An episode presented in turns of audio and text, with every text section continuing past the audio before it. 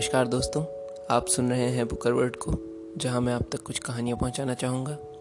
हमारी आज की कहानी का शीर्षक है हींग वाला और इसकी लेखिका हैं सुभद्रा कुमारी चौहान।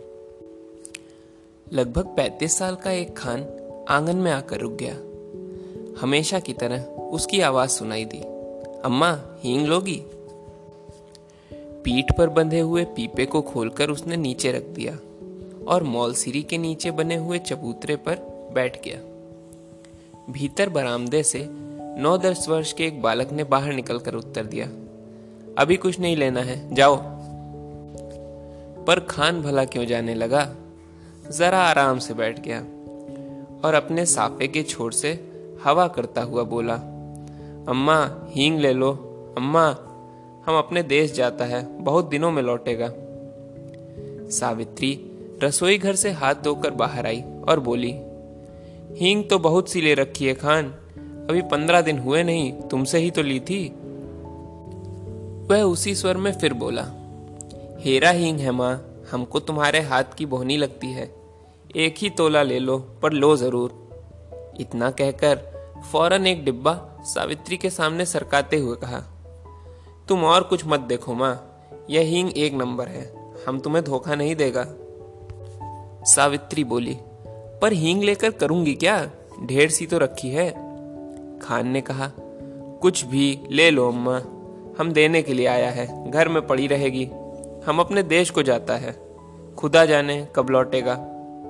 और खान बिना उत्तर की प्रतीक्षा किए हींग तोलने लगा। इस पर सावित्री के बच्चे नाराज़ हुए। सभी बोल उठे, मत लेना माँ, तुम कभी ना लेना। ज़बरदस्ती तोले जा रहा है। सावित्री ने किसी की बात का उत्तर ना देकर हींग की पुड़िया ले ली। पूछा, कितने पैसे हुए खान? पैंतीस पैसे, अम्मा, खान ने उत्तर दिया।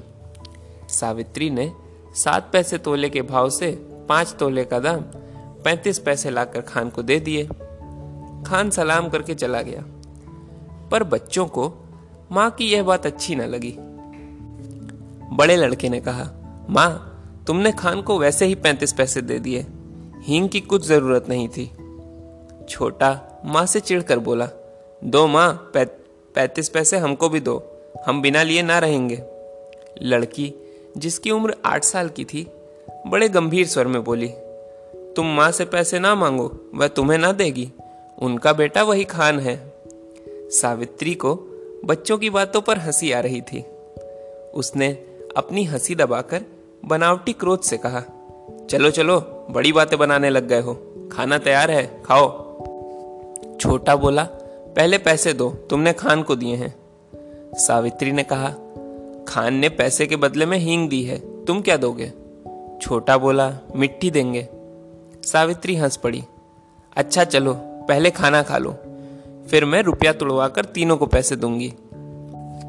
खाना खाते खाते हिसाब लगाया तीनों में बराबर पैसे कैसे बटे? छोटा कुछ पैसे कम लेने की बात पर बिगड़ पड़ा। कभी नहीं, मैं कम पैसे नहीं लूँगा। दोनों में मारपीट हो चुकी होती। यदि मुन्नी थोड़े कम पैसे स्वयं लेना स्वीकार न कर लेती। कई महीने बीत गए। सावित्री की सब हींग खत्म हो गई। इस बीच होली आई। होली के अवसर पर शहर में खासी मारपीट हो गई थी। सावित्री कभी कभी सोचती, हींग वाला खान तो नहीं मार डाला गया। न जाने क्यों, उस हींग वाले खान की याद उसे प्रायः आ जाया करती थी। एक दिन सवेरे सवेरे सावित्री उसी मैलसिरी के पेड़ के नीचे चबूतरे पर बैठी कुछ बुन रही थी। उसने सुना, उसके पति किसी से कड़े स्वर में कह रहे हैं। क्या काम है? भीतर मत आओ, यहाँ आओ। उत्तर मिला हींग है, हेरा हींग।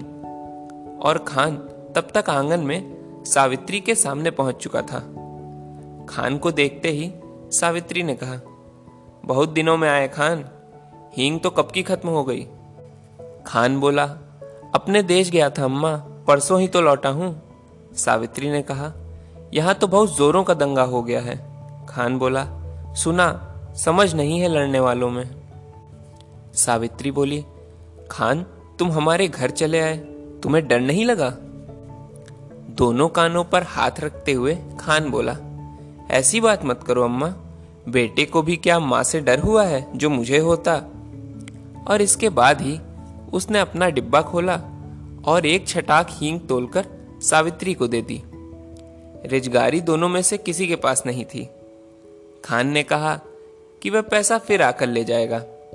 सावित्री को सलाम करके वह चला गया। इस बार लोग दशहरा दुने उत्साह के साथ मनाने की तैयारी में थे। चार बजे शाम को माँ काली का जुलूस निकलने वाला था। पुलिस का काफ़ी प्रबंध था। सावित्री के बच्चों ने कहा, हम भी काली का जुलूस देखने जाएँगे। सावित्री के पति शहर से बाहर गए थे। सावित्री स्वभाव से भीरू थी। उसने बच्चों को पैसों का, खिलौनों का, सिनेमा का न जाने कितने प्रलोभन दिए, पर बच्चे ना माने, सो ना माने। नौकर रामू भी जुलूस देखने को बहुत उत्सुक हो रहा था। उसने कहा, भेज दो ना माँ जी मैं अभी दिखा कर लिए आता हूँ। लाचार होकर सावित्री को जुलूस देखने के लिए बच्चों को बाहर भेजना पड़ा। उसने बार बार रामू को ताकीद की कि दिन रहते ही वह बच्चों को लेकर लौट आए।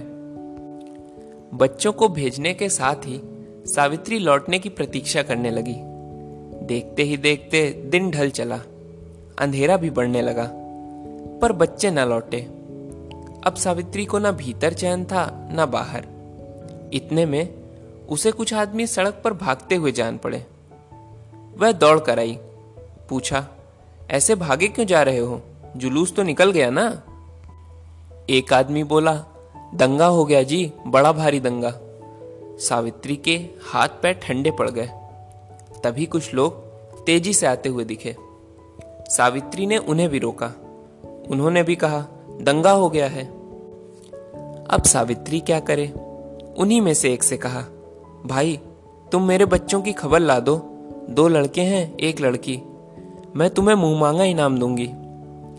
एक देहाती ने जवाब दिया, क्या हम तुम्हारे बच्चों को पहचानते हैं, माँ जी? यह कहकर वह चला गया। सावित्री सोचने लगी, सच तो है, इतनी भीड़ में भला कोई मेरे बच्चों को खोजे भी कैसे? पर अब वह भी करे तो क्या करे?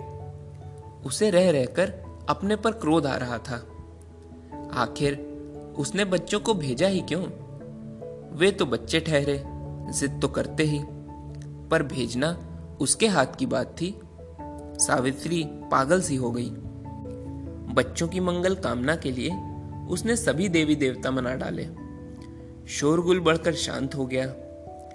रात के साथ साथ नीरवता बढ़ चली, पर उसके बच्चे लौट कर ना आए।